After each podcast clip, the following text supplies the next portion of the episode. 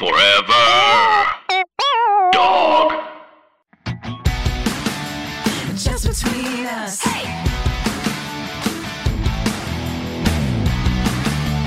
Just between us. Hello, oh, I'm Allison Raskin. I'm a writer, mental health advocate, and my stomach rumbles all the time. Hi, I'm Gabby Dunn. I'm a writer, bicon, bisexual icon, wink, and frequent flyer. Oh, what qualifies you as a frequent flyer? Do you get emails saying, hello, frequent flyer? Yeah, kinda. yeah.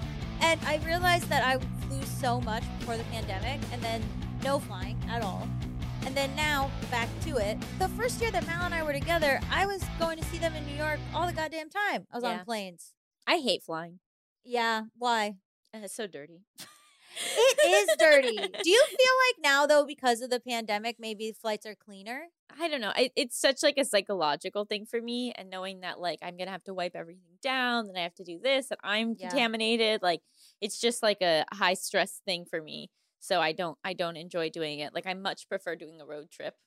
Oh, road trip. Great. Mm-hmm. I like that you can get off when you want on a road trip. Oh yeah. You can stop.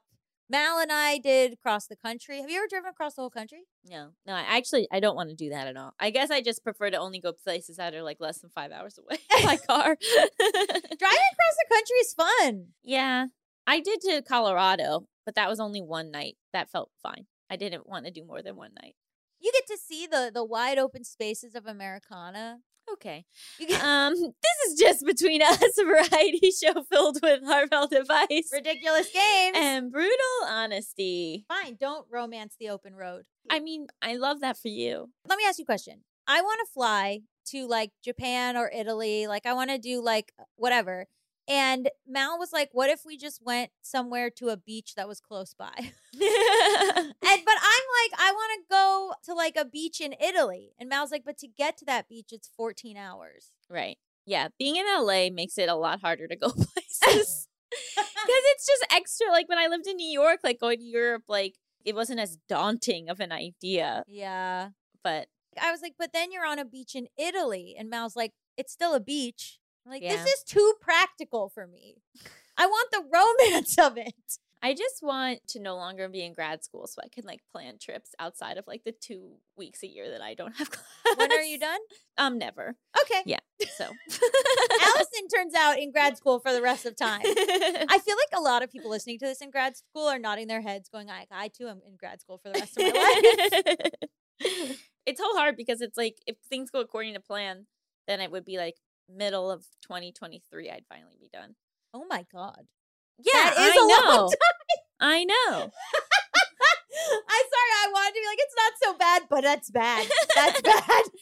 I could be done at the end of 2022, but I need to take off time for my book, so I can't start my practicum until the fall, and then you have to do like nine months of practicum.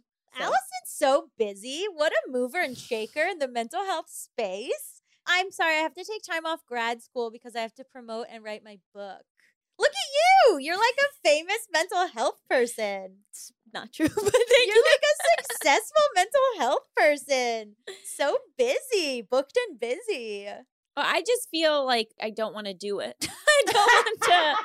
I don't want to finish. I don't want to do practicum. I just want to do the classes, but I have to do the practicum to get the degree.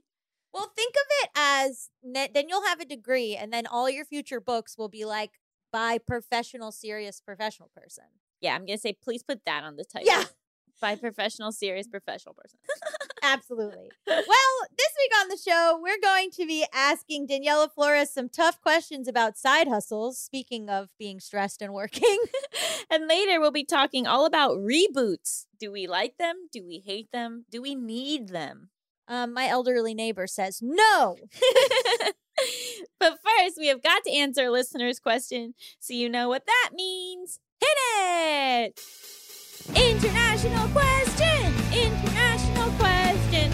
International question! Kiki, New Zealand. Fun. Very close to being Kiwi from New Zealand, Ah, which is what they say there all the that's That's what, what they're, called. Yeah. Anyway, I know culture. Um Okay, so Kiki says, "Hi Allison and Gabby. Long, long, long time listener. I'm in a bit of a pickle potentially and was wanting to see if you had any insight. Oh, we do. Don't say you don't know yet. TLDR. I have never wanted to be a parent, but I think that I now want to. This isn't what my partner and I have agreed to. I don't want to want a child, and I don't know what to do. My name is Kiki, she, her, and I'm a 27 year old woman living in New Zealand. I'm engaged, but my fiance, 29, non binary, and I have been stuck in different countries since before the beginning of the pandemic. We aren't monogamous, but it has been really hard, and I have completed an entire degree since the time we have separated. Wow. Even though we knew that we would be apart for a year or so, they have a stable job and wanted to save some before they came to join me. It has been a long time, and I feel like even though I love them a lot and want to be with them, I have changed a lot. Recently, I have started to feel like I might want to have kids, which, like, I don't and I never have, and they don't either. I have never wanted it at all before this year. Logically, it is a really bad idea in terms of how I feel and what is important to me, but I feel particularly with the age I am and with the effects that the pandemic has had on everyone's lifestyle, I have been changing. Now I want a kid or kids. I don't know what to do. I know my partner still doesn't want children, and I don't want to want them, but the feeling has been getting stronger and stronger over the past few months, and I am afraid that it might be here to stay. I am bewildered and I don't know what to say or do. I don't think it's coming from people from immediately around me. I'm the queer one in the family, so my parents have placed the expectation of grandkids on all my other siblings. I also had plans to buy a house with my best friend who has a primary school aged child, and if I do end up wanting having a kid, the whole plan and trajectory of my life is going to completely change. If I commit to this idea, I feel like my whole life is going to crumble away. I don't know what to do, when the point is that I should say something, and what the best approach is. Any thoughts and insights you might have be able to bring would be much appreciated.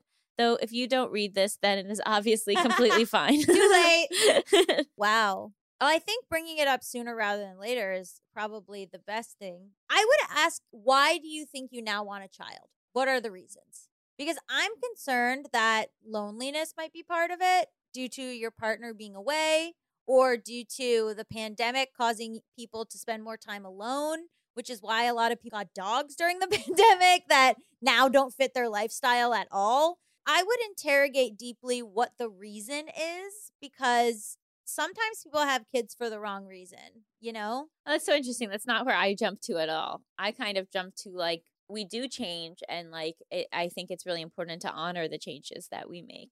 And you know, 27, it's not like you're 45 and suddenly you decided you want to have a kid. Like you know, you your brain probably only formed like a year ago.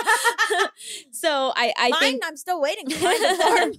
I think that I know that it probably feels so abrupt and completely different than like who you are and all this stuff and how you envisioned your life, but you're still in your 20s. Like a lot of times, how we envision our life changes drastically in our 20s or 30s or throughout our lifespan.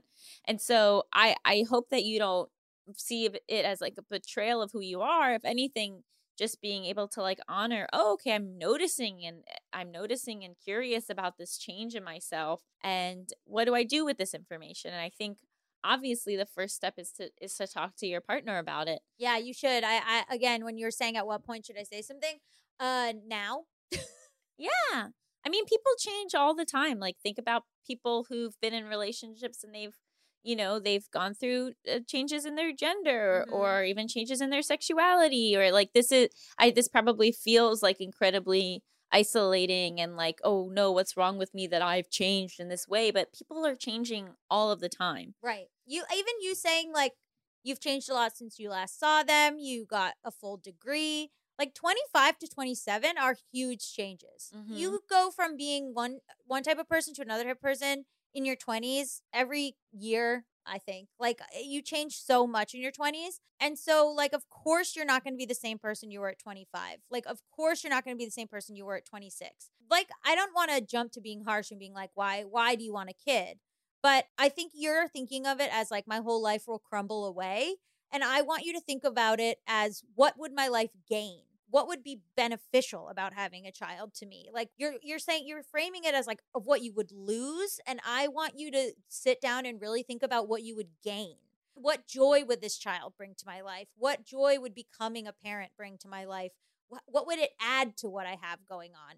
Um, versus just viewing it as like a loss Also, it's not that your life would crumble away, it's that your plan would change, Yes, right? exactly. It's not like you're already living with your partner or living with your friend in that Mhm. house. Like these are all just kind of like plans for your life that you've had. And so I think to make a shift now, it really kind of makes sense because you're not locked into all of this other stuff yet. Like Mhm. even though it feels like you've made these plans, there is still more flexibility there. Like you're not married yet. And so to be able to say, hey, the way that I'm viewing my future is a little different than what we originally discussed. What are your thoughts on this? I mean, who knows how your partner's feeling? Maybe they've changed too. Maybe Mhm. they're more open to the idea of a kid, or maybe a kid is a deal breaker for them. But unfortunately, there are certain big things that mean people aren't compatible right. and this might be one of those things, but you don't know until you talk about it. Absolutely. Yeah. I mean, you definitely have to talk about it. Uh, You definitely have to uh, think about like if they were like absolutely not, is that a compromise you could make or is it something that is becoming increasingly not a compromise that you want to make? I just think you're thinking about it so negatively and you're beating yourself up and you're being like, I can't believe I have a new desire. I can't believe I've changed. I can't believe I want my life to look different than something that I maybe came up with the plan for two years ago. Like, if your life is going to look different, like, what a joy. Like, what would your housing situation look like? I mean, I- I- maybe your friend would be so down to live together and like raise your kids together. I think keeping it to yourself is is causing you to spiral and have these like what ifs. And if you talk to the people in your life and then you actually get a handle on what the situation really is rather than just ruminating and like being like this is going to turn out badly this is going to turn out badly you know it might not it might be amazing yeah, and I, I mean, a lot of times we judge ourselves so differently than other people, right? And so, what would it be like if your friend was like, "Well, I want this new thing I didn't want before, and therefore I shouldn't have it because I didn't want it before"? yeah You would be like, "What?" exactly You know? exactly And obviously, there's complications here with your partner and all of that. But like I said, you never know how that conversation is going to go until you have it. And you are young. There are people that are married for 10 years and then realize that they want different Mhm, things. Like, mhm. that's just unfortunately a thing that happens. we're human And as long as like you go about this in a respectful way, like that you have conversations, that you acknowledge, hey, I recognize that this isn't what we agreed to, but I just need to tell you how I'm feeling today.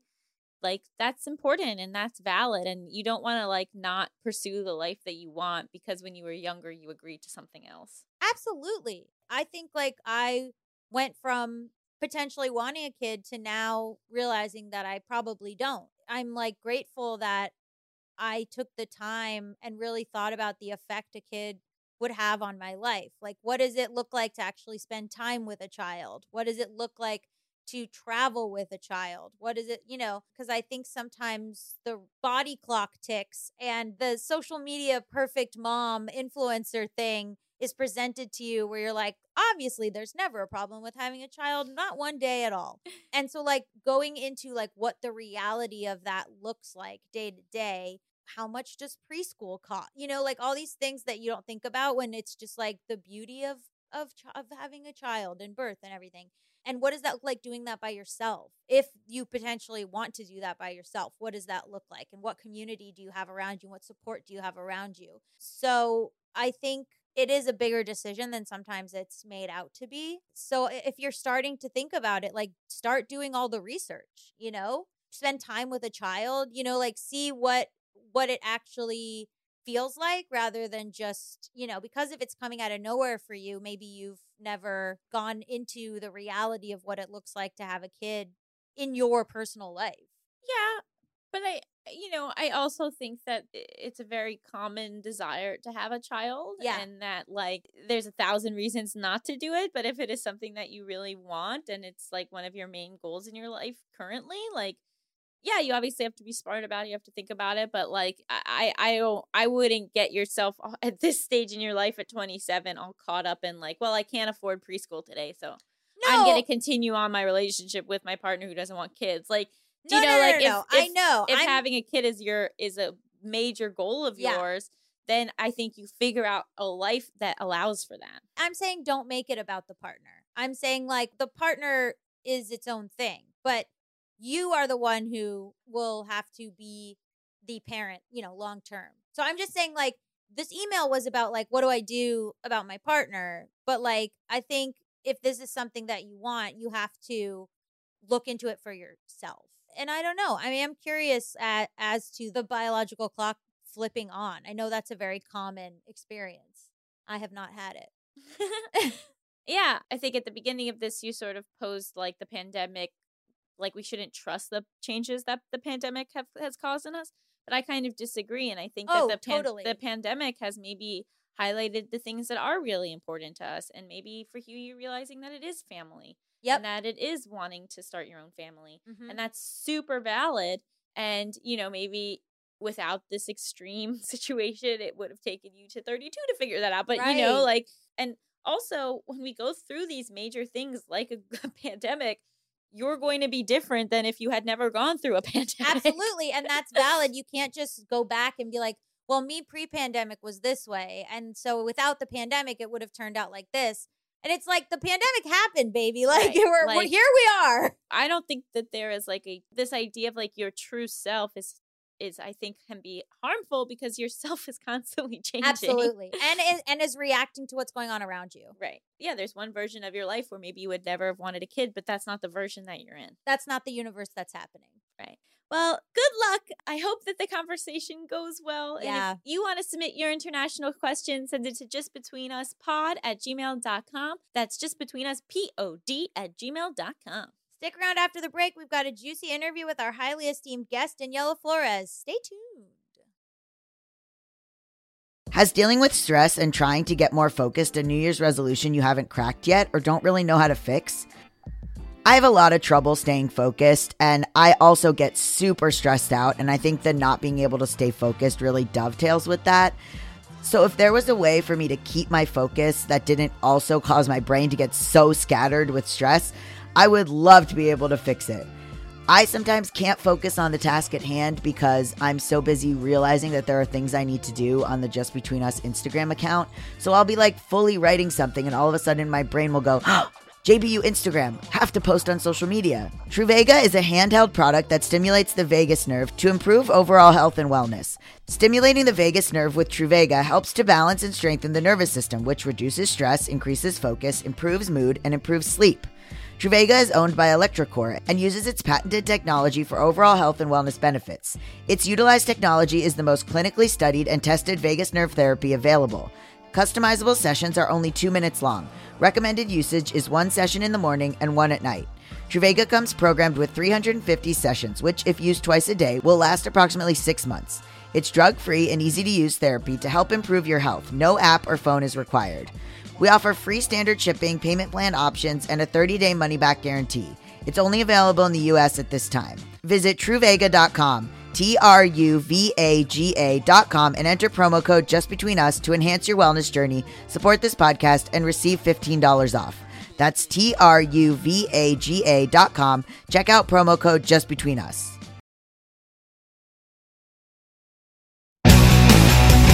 Just between. Welcome back to Just Between Us. It's time for the juiciest, most scandalous, controversial segment known to all of podcasting.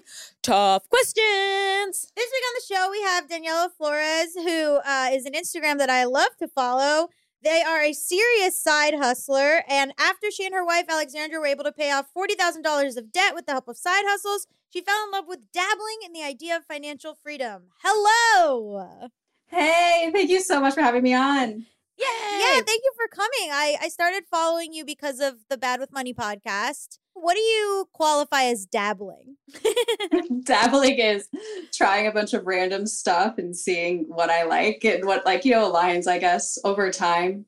It's a weird experimentation process and it could be a little uncomfortable, but um, I think it's pretty fun. Yeah, so I guess I'm like, what is define a side hustle? Like, what is the side hustle mindset? Oh, wow. I mean, when we define side hustles, it could be anything that you do on the side of any other work that you're doing for money. So that could be, you know, maybe in the gig economy, a job, like a second job. Maybe you're freelancing. Maybe you want to start something like a blog or a podcast. Um, and then you're kind of doing this thing on the side for money. You know, now it's kind of grown into this big, like, influencer thing where you know people are becoming coaches and it's all about like you know start a side hustle leave your nine to five and all that stuff. But when you actually go into the history of side hustles actually they first came about in the 1950s so when we talk about side hustles they come up in our history time and time again during times of like economic hardship. Mm. So the word side hustle actually first appeared in a 1950 newspaper called the chicago defender and it was described as either a second job or a scam. But it was during the time of Jim Crow, and that was a traditionally black newspaper. So there were a series of laws that were preventing them from working or getting an education. So they had to create side hustles to survive. And then they didn't become popular again until around 2008 during the recession. And then now during COVID, they've boomed. Yeah, what was your own experience with it? Well, my own experience was out of like a weird toxic need for money and bad spending, I guess. Um, when I was a teenager, I really didn't know what I was doing with money. I would just make it and immediately spend it. So I would find ways to make up the money back that I spent from my original job, which isn't a good thing. I don't recommend anybody do that. But I started like flipping things. So first I started selling like any clothes or shoes that I had that I didn't want, or I would go to other thrift stores, find stuff and sell that. And then that turned into selling on eBay. Um, you know, originally started like Craigslist, um, eBay, then like Facebook Marketplace, and then I was just starting kind of like trying think different things out. And then my first legit side hustle, the one that actually like paid taxes on and stuff, was uh, when I became a freelance web developer after I lost my job at my first job out of college. And it was a weird job. It was unpaid internship at first. I overworked myself to the point of like getting fired. And then I found a side hustle with doing kind of websites and WordPress development for small firms in St. Louis. okay so this is my whole thing is that like i the idea of the side hustle to me is is hard because it's like just pay people enough at their actual jobs um so can you speak to that a little bit like because you have so much experience with people coming to you to ask about side hustles like why can't their actual jobs just pay like i don't you Right. know Yeah. yeah. Because I mean, like right now we're in this time of traditional employment being a murky situation, and corporate America is, yeah.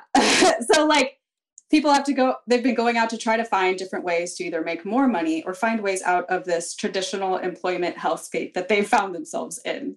So, yeah, this side hustle has been marketed to people as this kind of saving grace, but that's because there's a need for a saving grace. We should be paying people a livable wage, giving them benefits that actually matter, like who cares about snacks at your work or alcohol at the office? No one cares about that. They need to pay their bills. So yeah, so that's another reason side hustles have kind of sprung up too. And then it's weird when you talk about when they people lose their jobs, they don't really have a job and they're looking for a side hustle, but they're just looking for a way to make money Mhm. because they don't want to go in through the, the horrible wringer of trying to input applications and resumes online because you know the black hole that goes into. right Right. right And so, is there a way? I mean, I, I would assume some people, their whole income is just a variety of quote unquote side hustles, right? right. Side hustles that, you know, work maybe a corporate full-time job or they work a day job of some sort. Then there's side hustlers that work different side hustles. So all they do is side hustles. So a lot of gig workers will work on a various on a variety of different gig apps. So that's why you see people working Uber, Lyft, Instacart, DoorDash, Grubhub like all at the same time because they're trying to just make enough money to pay their bills. But then when we talk about the gig economy, then we're opening a whole other bag of worms of unfair pay. Mm-hmm. Right. I was going to say, like, there's so many people that are doing this gig work. They talk about how great it is for flexibility, but they're also, you know, not having health insurance or not like, what kind of advice do you have in terms of where can someone get that health insurance? Where can someone make sure that their ta- you know, their taxes are covered for the gig economy and things like that? So that's something that I haven't figured out myself because, you know, my wife and I do have high healthcare bills. And that's why I still have a full time job for health insurance because I we've tried to find ways around it. And I was like, I don't want to quit my job and then stress out about like our basic needs of health Right. the whole time and paying enough for it. Um, because, you know, like you'll pay for this insurance that you can go on like the healthcare.gov website, I guess, and look at the different Mhm. insurances available in your area for your state and those like certain premiums. And I actually had to pay my own insurance before. Um, I've worked as an independent contractor in like the IT web development area. So I've had to do that in the past. And it was expensive and it sucked. And I didn't have any coverage. And I don't want to do that again. And I wish I could give people a good solution for that, but I don't know everyone's health situation because there's people that may be able to slide without health insurance, but there's others that desperately need it. And right now, there isn't a good solution for that. There's other apps out there that help, like with Plush Care, I think is one of them. And that's you like pay a certain premium to have access to doctors and prescriptions and stuff. Or like the RX coupons that your pharmacy will give you, or if you go like on brand name Yeah, websites for your prescriptions and you can get like those coupons and stuff. But besides that, like there isn't a good solution. No, you not having it figured out is a perfectly relatable and good answer. I think you know that's the why that's the reason that a lot of these gig economy jobs, as they get bigger and bigger, need to look into unionizing or unionization. But back to the beginning, I am curious. Like in 2008, it was kind of seen as like this thing that was empowering or this thing that was be a girl boss and like do your side hustle and like how has what people are doing for side hustles like changed and I, I feel like people have still do it but are more cynical now right. Oh my God, at the girl boss movement. I feel like MLMs like kind of live behind that around Mm. that time and the evolution of how like the information's become available about MLMs is just it's been amazing. You know, that we now it, it basically should be illegal to have MLMs. But you know, besides that, the gig economy when it first sprung up around that time, yeah, it was this thing of, you know, be your own boss, work your own hours, set your own rates. But then there's this whole thing where, oh, you have to pay the app 20% fee right you have to pay your expenses for your car, your car insurance. Mm-hmm. Um, you know, you'll end up working a lot more hours than a traditional nine to five. You won't have health care.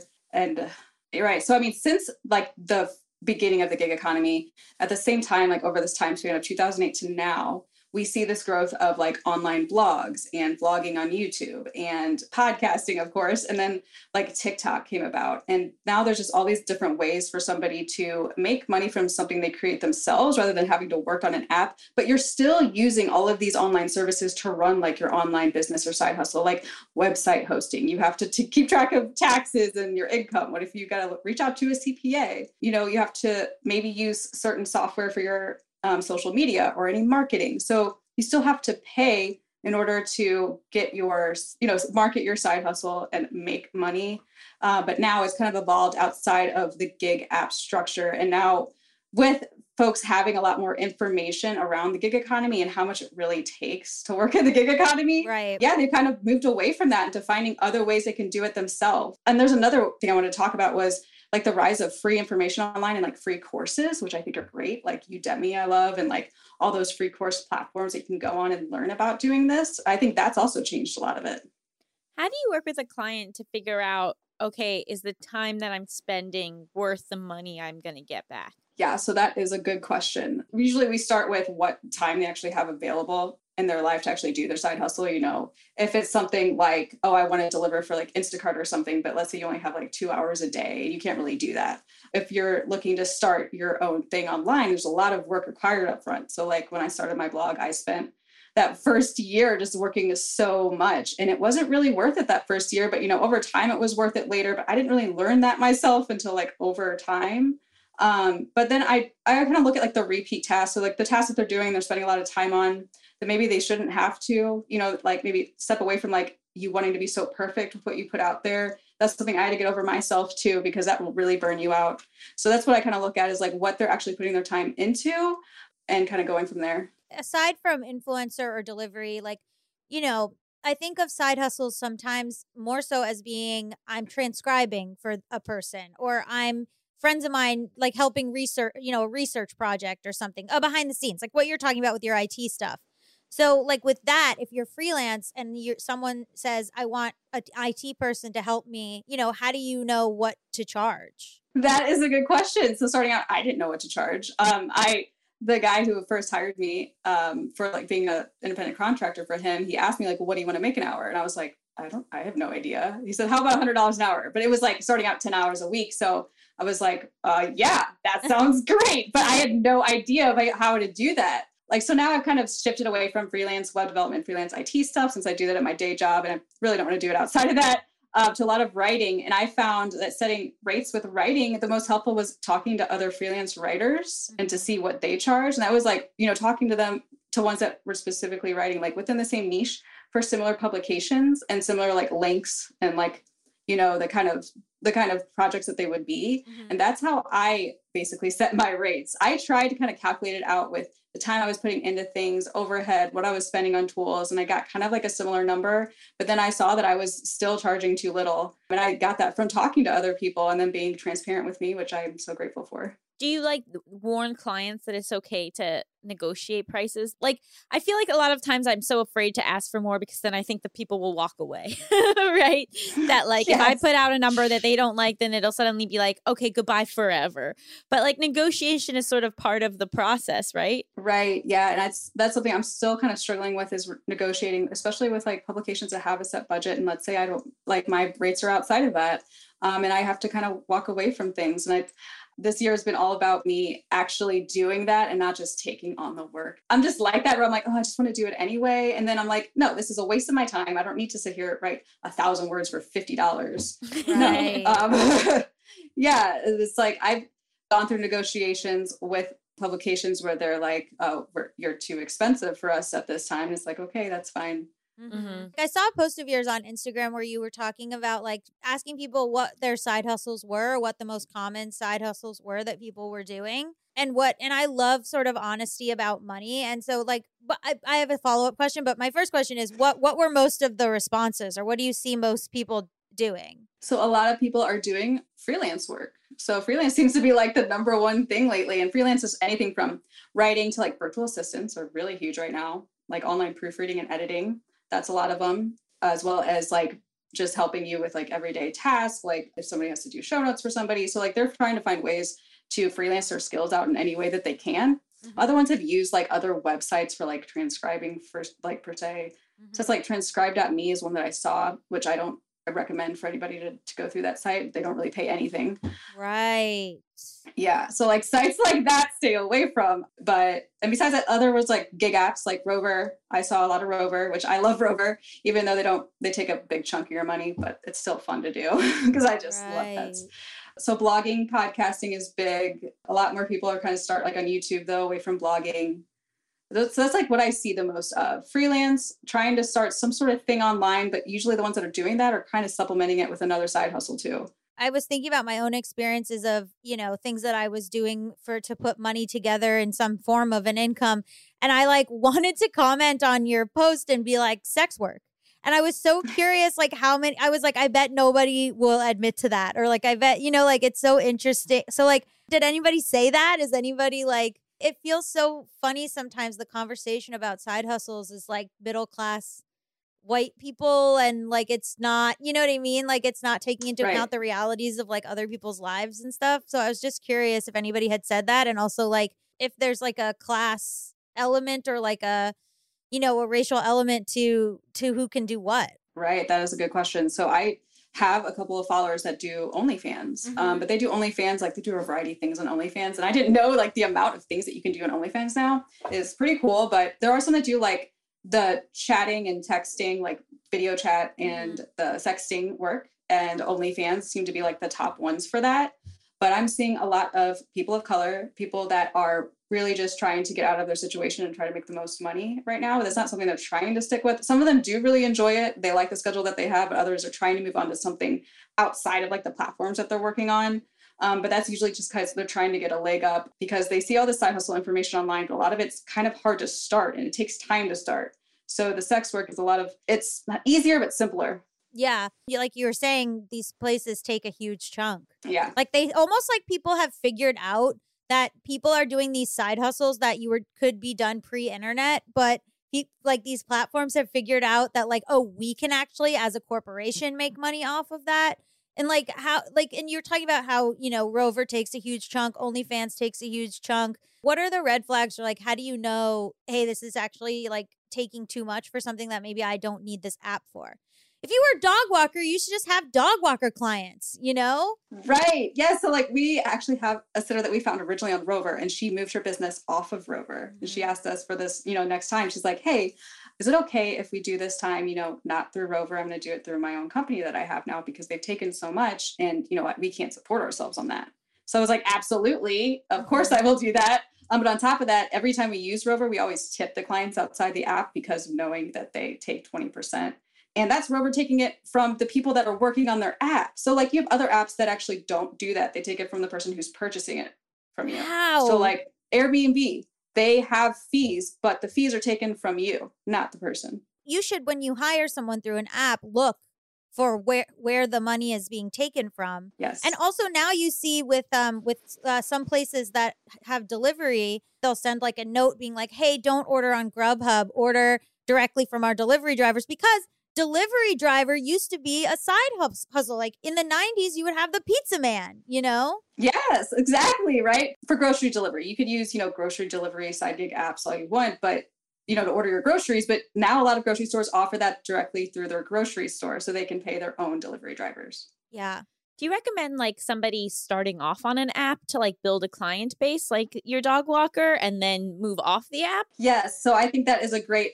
thing to do, like on Rover, especially since they do charge so much of a fee, like that 20% fee. That, yeah, you could start building that clientele on the app and then slowly over time, you know, ask them, like, hey, uh, is this okay to do outside the app? Here's my process. And you know, outline everything for them. Maybe if they want it to be very much the same kind of interaction, because like on Rover, when you sit, you give like a, a log of everything you've done. You have photos of like with the animals, you know, just kind of keep everybody up to date. And it's like, hey, if you want the same process, we can still give you that, but it will just be off of the app. You know, here's this number, or like maybe if you want to use an app for that too, like some Slack channel or something. Like it's it depends on what you want to do, but I think that is a great solution, like for things like dog walking. However, like if you're on a delivery app like Grubhub or Instacart or like the driving apps like Uber, I mean, that's going to be kind of difficult to kind of go from that. But a lot of those folks usually stay. I mean, those apps have huge turnover turnover rates. There's a lot of folks don't really stay with them for too long, and they'll go they'll go on to do something else that's different. how important is recommendations and word of mouth Huge. That's how I started with everything. Every side hustle I've ever had is like I've tried so much on apps, like you know, to get the kind of the reviews going, and you know, you kind of rank up towards the top and all that. It takes so long. Word of mouth helps more than anything else. Like that's how when I first started my first freelance gig, you know, as a web developer, that was all word of mouth. I responded to a Craigslist ad on the gig section. This was back in like 2012, so it was a while ago. and when I responded to it, the guy responded back and decided to go with me because he knew about me from like the previous firm I'd worked with, even though I, I was fired from there. but he liked the work that I did. And he was like, Yes, we'd love to work with you. And the next couple clients after that were all from him. mm-hmm Wow. Yeah. So if somebody's like, okay, I want to do a side hustle, but I have absolutely no idea what kind, like, do you encourage people to do things that they find interesting that matches with their personality? Or is it more like, what's going to make me the most money in the shortest amount of time? So it depends on like what those person's needs are. So if they really need like money now, and then the, you know, I would definitely point them towards apps probably just because they could get kind of a sooner return on that money rather than going off and starting like a whole brand thing. And some people don't want to do all that anyway. I first talked to them about like if it isn't like money related, like if it's something they want to start and they're not hurting for money, like they don't need money in order to like they don't need that amount of money from the side hustle in order to survive. Then we talk about their current curiosities. I don't want to use the word passion because I just think it's been like cop out lately online of follow your passion. So it's like, what are you curious about? Like, not like what's the thing that you're most knowledgeable about or most passionate about, but what's something that's actually you're curious about that you're going to put the time in for. That's what you're going to want to go with, but you want to make sure it matches your personality and then your lifestyle. So we sacrifice so much of like our personal lives for our jobs. Mm-hmm. The time outside of that is your personal time. You shouldn't be trying to cut any more of that. You're gonna it's gonna backfire mentally in not the best way and that's coming from my own personal experience. So i try to work with them best as possible to look at the time that they do have available and the time that they actually want to put into it. So like what are the days you want to work? If you don't want to work the weekends don't do that then. If you have these commitments with your family or with your kids or with your friends then don't sacrifice that time. And you know start small. Don't jump in because you're going to burn out pretty quick. So just like start small week by week maybe add up or maybe you know add more or maybe month by month add more work. And then shift around your schedule because you're going to want to revisit that a lot. Um, somebody who is like add and I'm bipolar so like i will find any reason i can to not work. So i have to look at my schedule a lot and co-working is like a huge thing with me. So i do a lot of co-working with my clients too. What does that mean? that means we just sit on a session and work. So like I'll be working on something and they'll be working on something else. And at the beginning of the session, which I got this idea from Focusmate, is because I that's what I first started doing it on, is you go onto a session, you type in, this is the stuff I want to get done. And you could check in during it in the chat like we use Zoom. And then at the end, you say what you got done, and you can have like a little celebration session.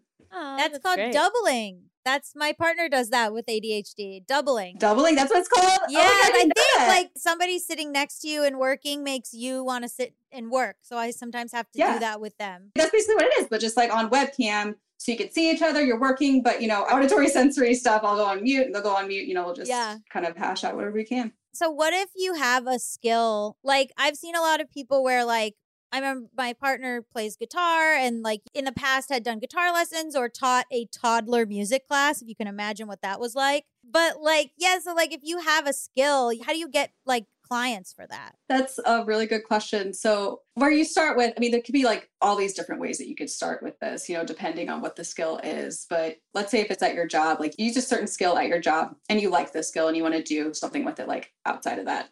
I do like LinkedIn for that because LinkedIn has become really friendly for freelancers, especially like leaving your job, doing freelancing after that. That is really a friendly way to do that. Other ways that you can try out your skills for money and like trying ways to to make a side hustle out of that is maybe reaching out to like your family or friends that need help with anything. So like if you are maybe trying to do like virtual assisting, asking them if maybe if any of them have a small business to try. But I also like Instagram for looking for small businesses in your local area that might need that help.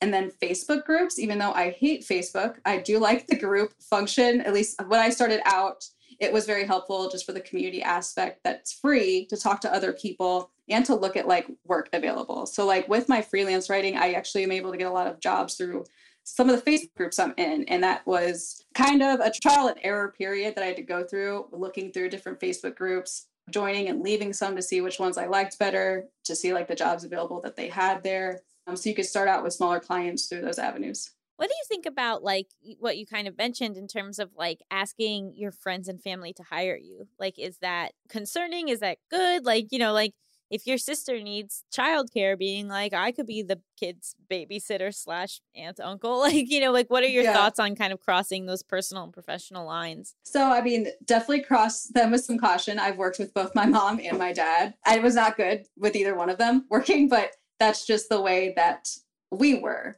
I'm not sure how other people's relationships are, like w- if they're able to work with their family, like in a you know a way that it's not going to get weird or it's not going to you know cross certain boundaries, especially with friends too. So definitely like assess those situations on your own. Like if you feel uncomfortable reaching out to them or maybe they won't re- receive it well, then don't do that. So you could go like online on those other areas like Facebook groups, Instagram, looking at like small businesses. You can look at like the hashtag small business and kind of go from there.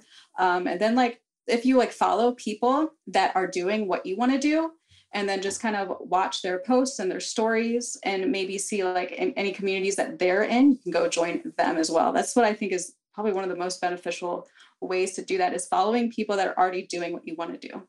I've definitely hired friends to do little jobs for me before. Um and it it generally has has worked out. Also like have my sister do my sister runs my merch store, does like a few things.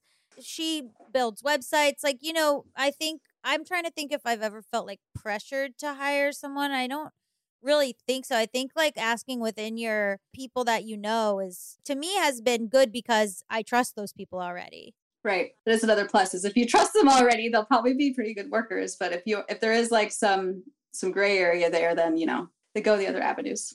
Yeah, it's different because you're their boss, but you could also text them and be like, "Excuse me, where the fuck are you?" in a way that Right. like like, are you fucking serious? right? Yeah. I hired my sister as a PA one time and she texted me at like 6 in the morning before the shoot and was like, "So where who do I give my coffee order to?" And I was like, "You. We give our coffee orders to you, bitch. and you bring us the coffee. You're the PA." She's like, "Oh, damn." So there you go. So it's a little more laid back that way then. I've heard a lot of people say that they love something, they do it as a side hustle and they start hating it. How do you deal with that? You move on. That's what I did. Really? Yeah, I used to paint and sell my paintings. So I did live painting. I would get paid for the live painting. I would just go to shows and concert I would, concerts. I would go to the venues and ask them like, "Hey, can I go and live paint on these nights?" And they would say, "Yeah." So I would go and set up my stuff. This was back in like 2013, 2014. And then I would bring my finished paintings with me, like maybe five of them, and set them up next to each other, and people would come and buy them. And then I would sell some like online through Facebook, which is back then, this was, the, I guess, when I was on Facebook the majority of the time. And I would sell some on Facebook too. I just did not like the way it was when I was pressured to make something specific for like custom paintings, um, especially if it was something that like I didn't really feel because I'm more of those like a painter that is abstract and like kind of goes with the flow. And when I have to paint like something specific that someone has ordered, I'm like, oh, I can't do this. So it just it Mhm. did not work out for me, and I just decided to move on. I just left it, but I still paint as a hobby, and I, I'm just gonna say it. It's gonna stay my hobby, just not monetized. Yeah, I was gonna say there's so much pressure to have hobbies that are monetized. Yeah, I feel like that's a, a danger is that people have a hobby and they feel like it has to be monetized, and it's so hard to find and commit to a hobby that like my brain doesn't say "Mm, turn this into money. Right. Oh my God. Like our society is like seriously pushing that too. And I do think it's dangerous. We should have things that just stay ours, you know? Mm-hmm. The time with your hobby is restorative.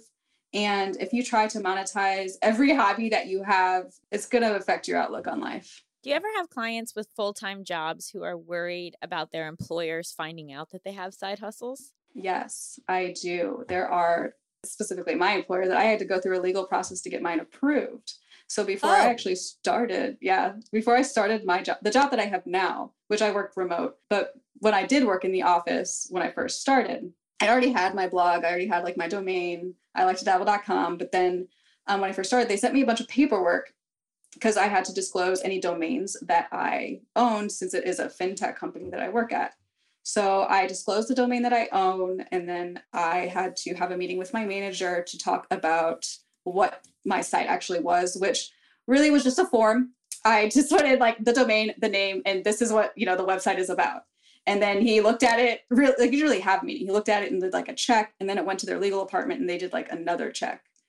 And that was it. And so that was only because there was a policy there because of the domains that I own.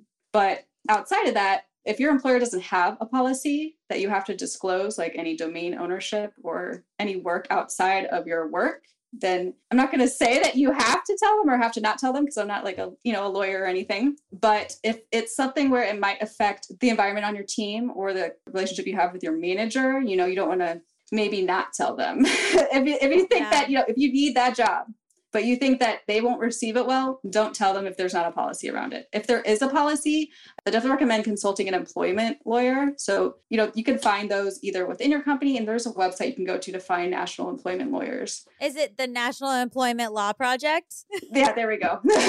yes, you can consult them. Oh, believe me, we've had reps of theirs on uh, Bad with Money before. I hate that because I feel like what you do off the clock is none of your job's business. If you are not physically at that job, then the boss doesn't get to tell me what to do. I hate when it's like, this teacher was fired because they did like a voice, I don't know, sex chat room, whatever. It's like, I think the root of this is one, slut shaming, and two, pay them enough. right. Like I feel like any boss who is like, you need to disclose your side hustles. I hate you. Your employees are allowed to make money off the clock. Even, and this is a uh, hot take, even if it's something that is the same skills that you're using at your job.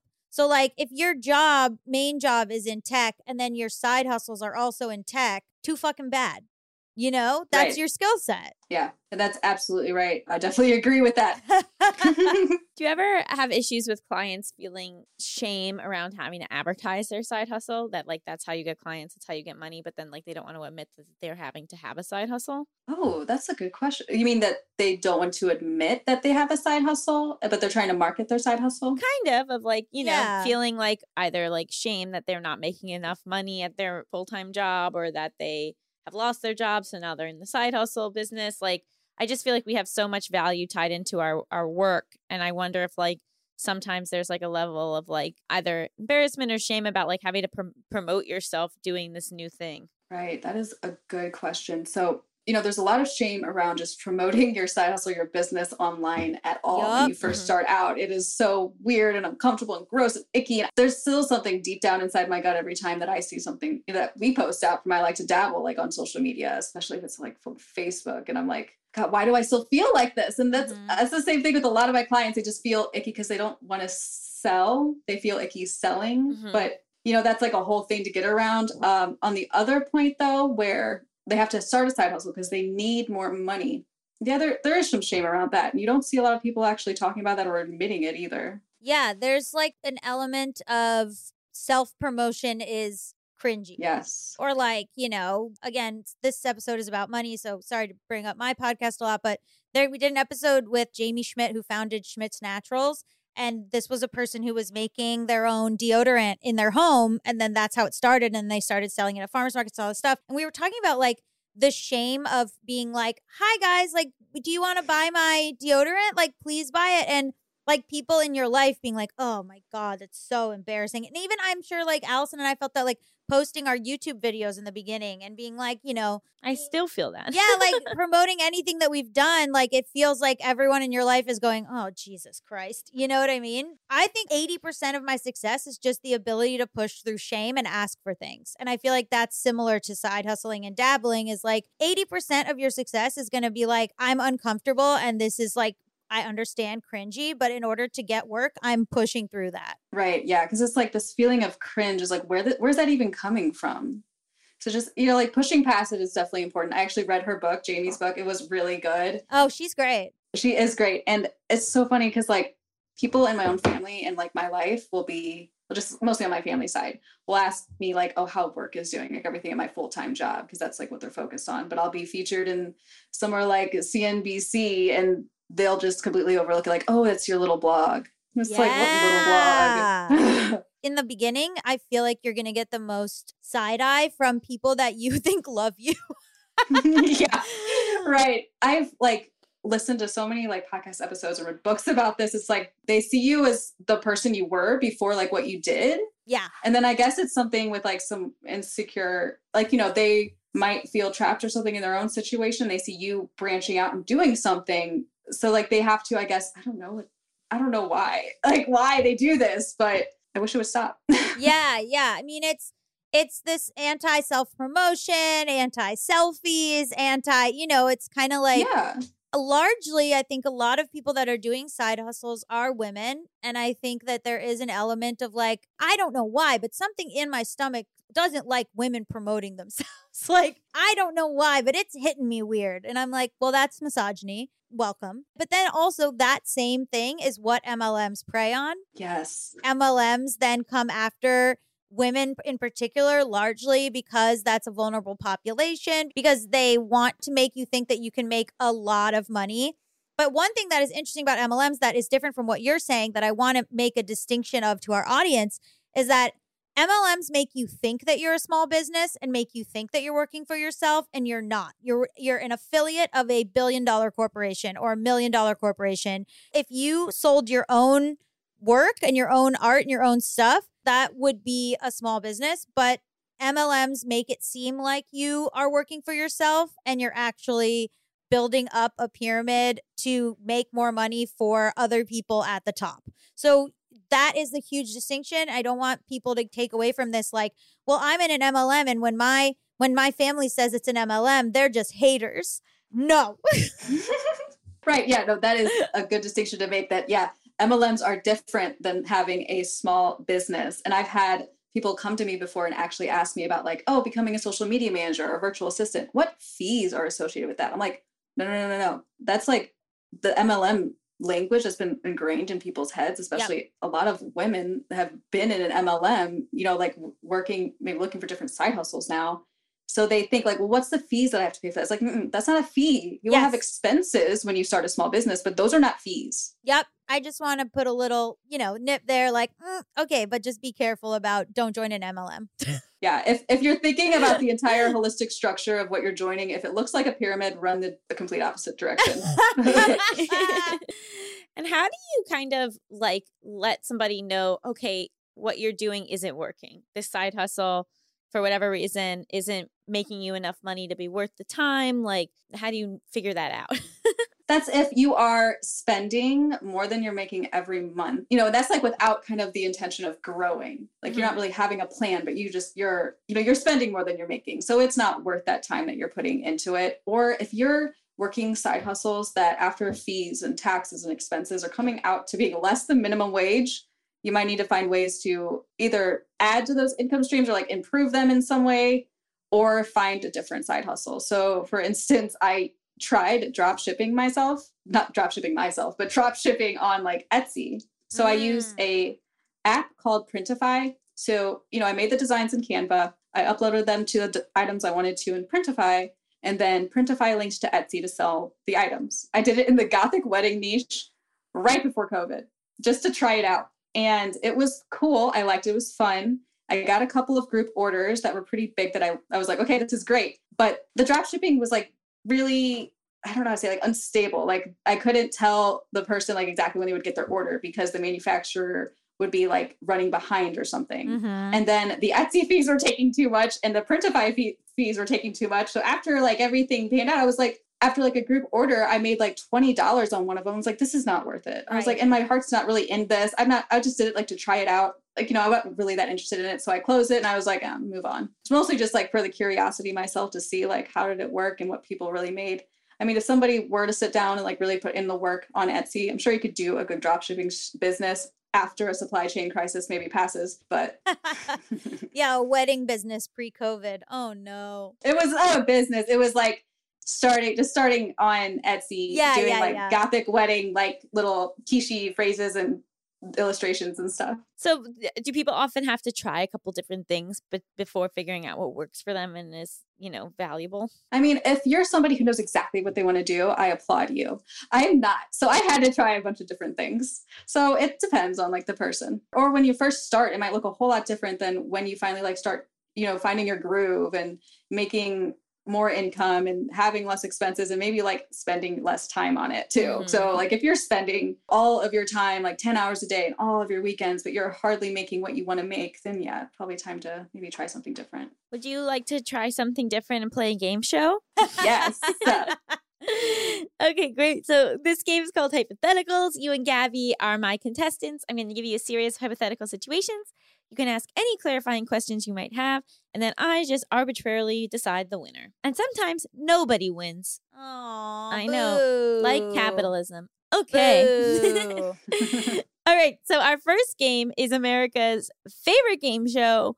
Would you stay with this cheater? Your partner of 16 years constantly makes sports bets with their group of friends. One of their friends proposes that if the Baltimore Orioles win the next World Series, your partner has to sleep with them. But if the Orioles don't win, then they will pay your partner $10,000. Your partner takes the bet thinking it's great odds, but then the Orioles win, so they sleep with their friend because they are a person of their word. Would you stay with this cheater? Who is this friend? Um, it's just a friend who just like really loves to kind of like push boundaries and like and do weird stuff. Am I part of this betting group? No. And did they consult me before they took the bet? There was no chance the Baltimore Orioles were going to win the World Series. They thought that it was the safest bet you could humanly take, so they didn't tell you about it. And did they tell me before they hooked up with them? Uh yeah. And you said please don't do that and they said, "Look, I've got to uphold my bet. That's really important to me and my values." Yeah, I'm gonna leave. Yeah, I leave too. At first, I was like, "Wait, what's the Baltimore Orioles?" But no, yeah, I leave. Oh my god. Well, yeah, because I feel like I don't like coercion, but I kind of suspect that my partner like likes them and wanted to do this anyway. Ooh, they didn't. But that's so sad. I know, but they took the bet. That's really sad. Gambling is a slippery slope. Oh, that's what this. Yeah, so that's what we're here to teach you, Daniella, is that gambling is bad. Gambling is bad. So you would both leave? Yeah. Would you leave? Yeah, I would absolutely leave. What if they say I'll give you $9,000? Never mind, they didn't get the money. okay, our next game. Is this a date? You are taking a solo vacation. While in the shuttle that takes you to the hotel, you start talking to a nice couple. They invite you to join them for a candlelit dinner that evening so you can keep the conversation going. Is this a date yeah, with the couple? I guess. Yeah. I think it's a date. Are you Yeah. excited that I've I've created my first potentially polyamorous is this a date situation? Oh, right. That's true. Yeah, I think it is a date. I think anytime you're on a solo vacation, you're like advertising, like, try to have a threesome with me. I'm on a solo vacation. Like, I, you know what I mean? Like, why else are you on a solo vacation if not to like eat, pray, love, you know? Right, you got to do the love part. Yeah. You would think if you accept it, then you're accepting being on a romantic date with them and not just a friendly dinner. Yes. Candlelit. Right? Yeah. Let me ask you a question. Where is this vacation? It is in Hawaii. Yeah, see? Yes. If you had been like, this vacation is Dayton, Ohio, I'd be like, okay, not a date. but Hawaii? Yeah, it's a date. Yeah, absolutely a date. And it's a chapter for your memoir. But what would you think if when the bill comes, they want to split it? Well, what are their jobs? What are both their jobs? Side hustles. Ah. what side hustles? If they're making like passive income from their, I don't know, 1 million follower YouTube, then they can pay the bill. right. Maybe. I'd be like, I can pay you in. That's your side hustle.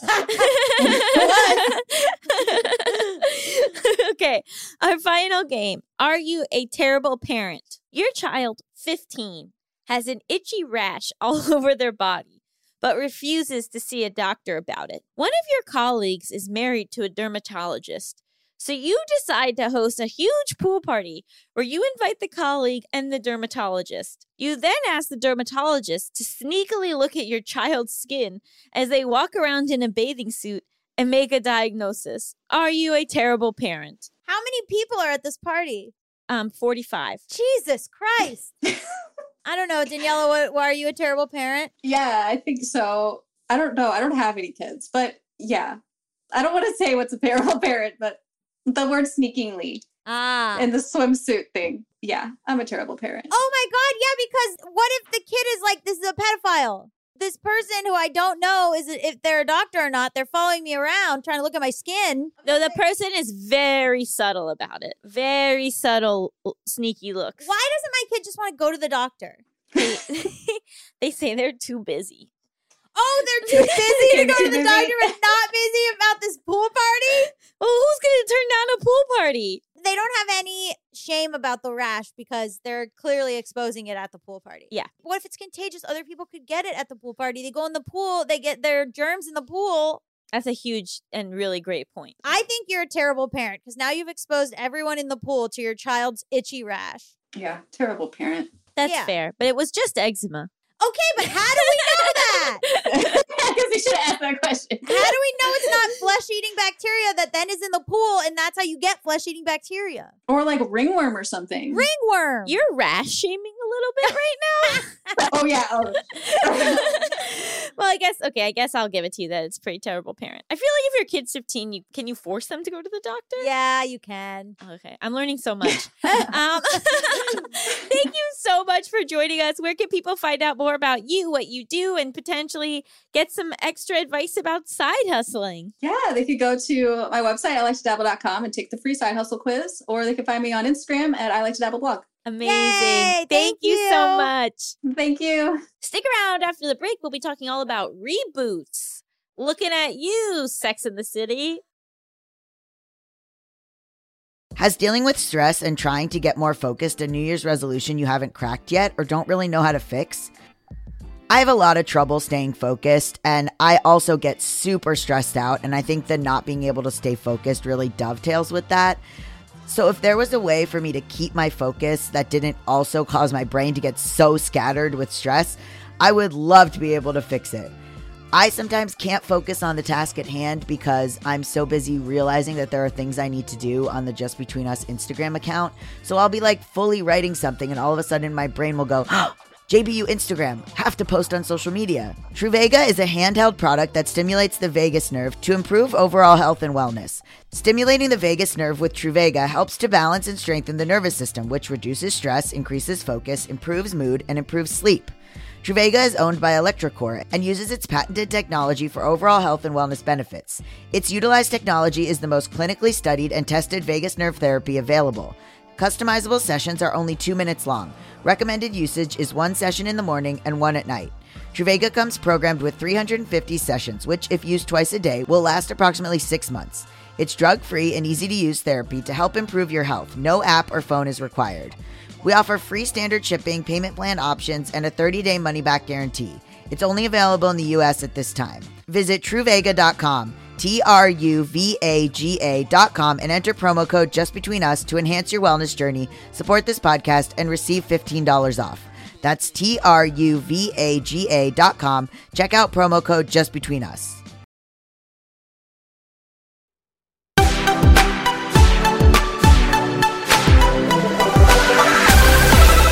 Welcome back to Just Between Us. It's time for topics. X X X X X X X baby, baby. You said Sex in the City. I thought you were going to be referencing West Side Story, the reboot of West Side Story that's coming Oh, out. There's well, so many things. You can Yeah, reference. obviously. Reboots are all around us. So, as everyone knows, nobody knows. I have a neighbor named Dita, elderly neighbor, and she used to work as a script coordinator in Hollywood in the 80s. We just had a conversation yesterday, last night. She came over, as she does, to have dinner with us, and she hates reboots. And she was railing against them because we were talking about the West Side Story reboot. And she was like, why don't they just watch the original? why can't young because i was like well they do it to like get young people interested and she was like well why aren't young people interested in the original version and to me i agree with her i think like there's two different types if it's a reboot like the sex and the city one where it's like we're getting the characters back together we're doing a new show of them fine but if it's like we're gonna remake the same five movies over and over again until the end of time why Stars Why Born. do you just Why keep has it making been re- remade like 20 million times? that's what i'm saying 'Cause I think it comes from this fear of doing something new. That like it's a money driven industry and they're like, oh, we can't take a risk on a brand new idea. Yeah, but then I was just also like, because Bradley Cooper was getting all this praise for like his directing style, and I'm like, you've got the blueprint already Mhm. there. Yeah. I mean, this is the the thing is that even stuff that's like new, like they'll want to rely on name recognition. So, you know, for example, I had a meeting with a toy company and they were like, we want to do a show or a movie based on one of our toys. But the thing is, it's like, okay, so let's say it's like a, the Lego movie has the word Lego in it. It's got Lego characters, but it's an original plot. Yeah. Why did it need to be under the Lego move? You know what I mean? Yeah. Like, why can't it just be like, here's a new cartoon rather than like, it's a cartoon based on this thing, based on this other thing? It's because, like Allison said, they're scared. It's the fear of not having an IP and they don't trust that the audience will go see a thing that doesn't have IP behind it. Yeah. I would be so worried if I was part of some iconic series or film to do a reboot. Of because right, like you're taking on this risk that you're gonna like tarnish it or ruin it or get it wrong or you know like leave people with material that's like much worse than what you've already done. I.e., did either one of you watch the Murphy Brown reboot? No, and I love the original I Murphy love the original Murphy Brown. Yeah. The reboot was the most awful thing that I have ever seen on Ugh. television. It was so bad. Why don't you just watch the old one? Like, this is what I don't understand. it's because they want they can't make as much money off of the old one. Yeah. But I I think like the creatives, I mean, I'm sure that some of their motive is financial as well because then they're going to get paid for a new project. It's so risky. Yeah.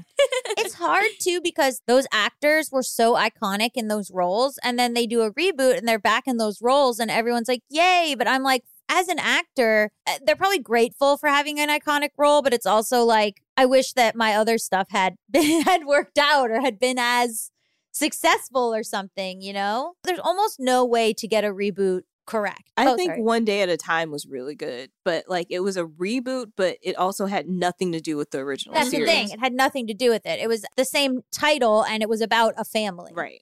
but like that's it it just used the same title hmm And like if you completely reimagine it, right? So if you're doing something super creative and different than what was originally done, that's I think like interesting. But I think it's like really challenging to just sort of like six years later, same cast, same everything, but like we're doing it again, or like 20 years later, we're like telling the same story, but just with different actors. Like, I don't know. Like Will and Grace was okay, but it was it didn't recapture the same thing that the original series did. right. They also rewrote a, what the last episode of the original series so that it would make sense for the reboot. Oh, tell us. the original like what we saw how the original series ended with them like dropping their kids off at college and them not being friends anymore and then seeing their like kids that they raised separately and then like they rekindled their friendship from that and then they had to scratch all that when they did the reboot because they didn't have kids old enough to be in college so they had to re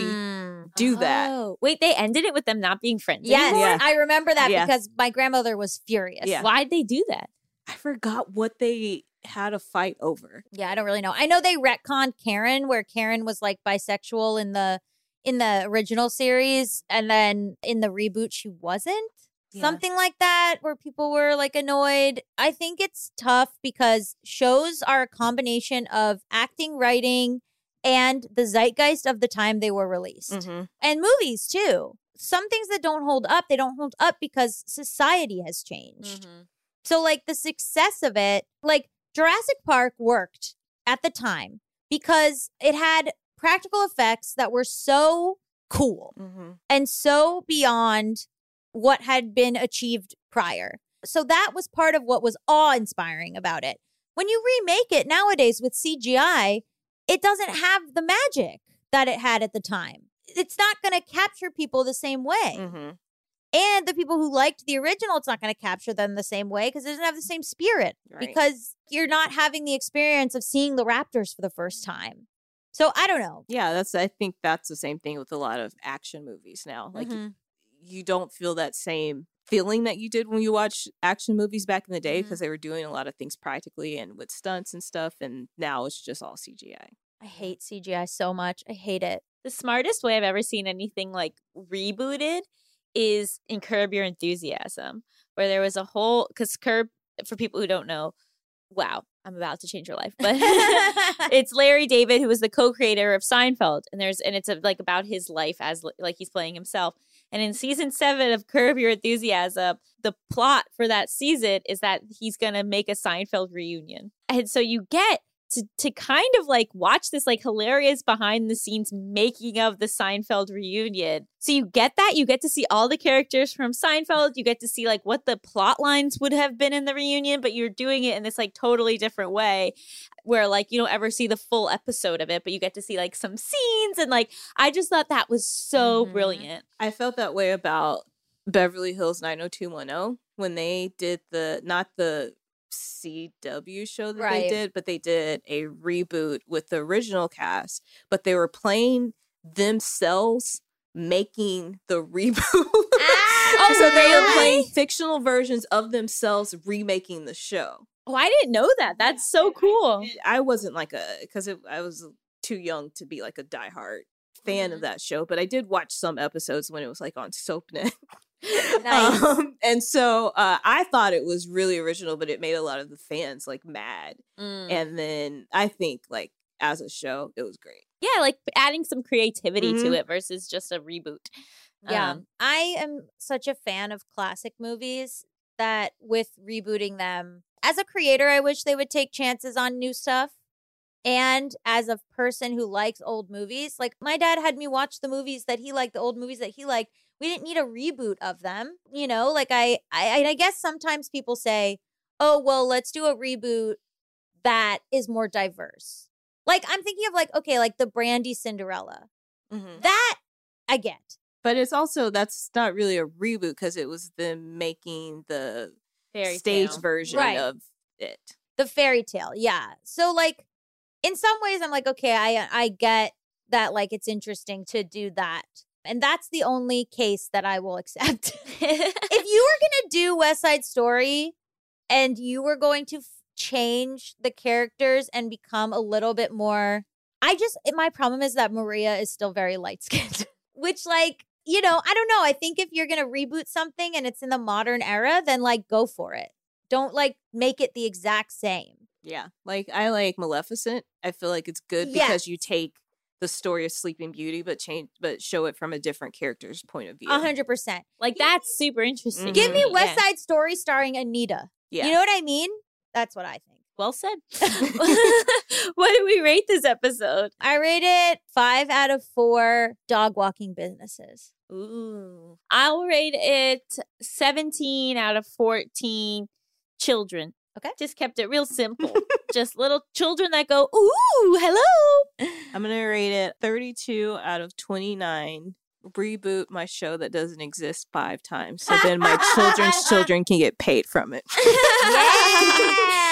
Yes. Oh man. And also uh Allison very sweetly brought up after we did the international question that uh she feels that I really love children and that my answers were fear-based and that if I want to have a kid I should have a kid and it was very nice of you. Oh, I just, you know, I know how much you love children. I can't relate to it, but I know how much you love children. And so, I do love them. And she brought up fostering, which is an excellent point that could also be made to our listener. Well, thank you to Daniella Flores for being our guest. Just Between Us is a Forever Dog production hosted by me, Allison Raskin. And me, Gaby Dunn. Produced by Melisa DeMoss. Edited by Coco Lorenz. Executive produced by Brett Boham, Joe Cilio, and Alex Ramsey. Brendan Burns composed our killer theme music. To listen to this podcast ad-free, sign up for Forever Dog Plus at foreverdogpodcast.com slash plus. And check out video clips of our podcast on YouTube at youtube.com slash foreverdogteam or youtube.com slash justbetweenus show. I forgot the name of our own YouTube channel. Make sure to follow us on Twitter, Instagram, and Facebook at Forever Dog Team to keep up with all the latest Forever Dog news. Also at She Is Not Melissa, at Allison Raskin, and at Gabby Road. Also patreon.com slash emotional support lady and patreon.com slash Gaby Dunn. Bye! Bye! Forever.